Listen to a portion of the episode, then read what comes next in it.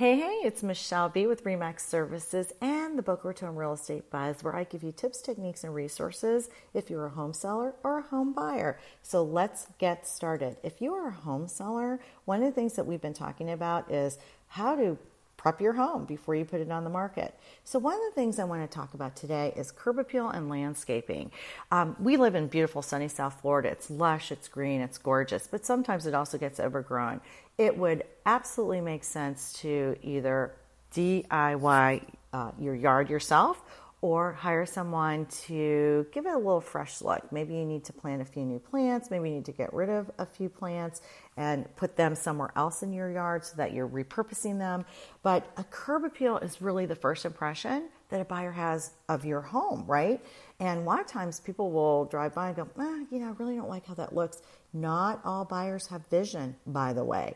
So you have to create um, something that's going to be really, really a- appealing uh, to them. Now, that also includes painting the exterior of your home, pressure washing, driveways, walkways, roofs, things like that. So keep that in mind when you are considering putting your house on the market.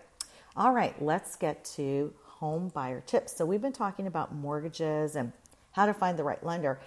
Let's also talk a little bit about knowing what your expenses are going to be when you are purchasing a home keep in mind that there are some expenses that come up. One, you pay to have a home inspection, you pay to have an appraisal. There are closing costs that are involved when you're purchasing a home. You want to make sure you have some money saved you know up for those expenses and also have a little bit of you know a uh, safety net for doing things around your home um, which would include maybe painting the interior. Maybe you're going to have to change out a few things. Maybe you're going to update um, some flooring, you know, in a property that you're purchasing.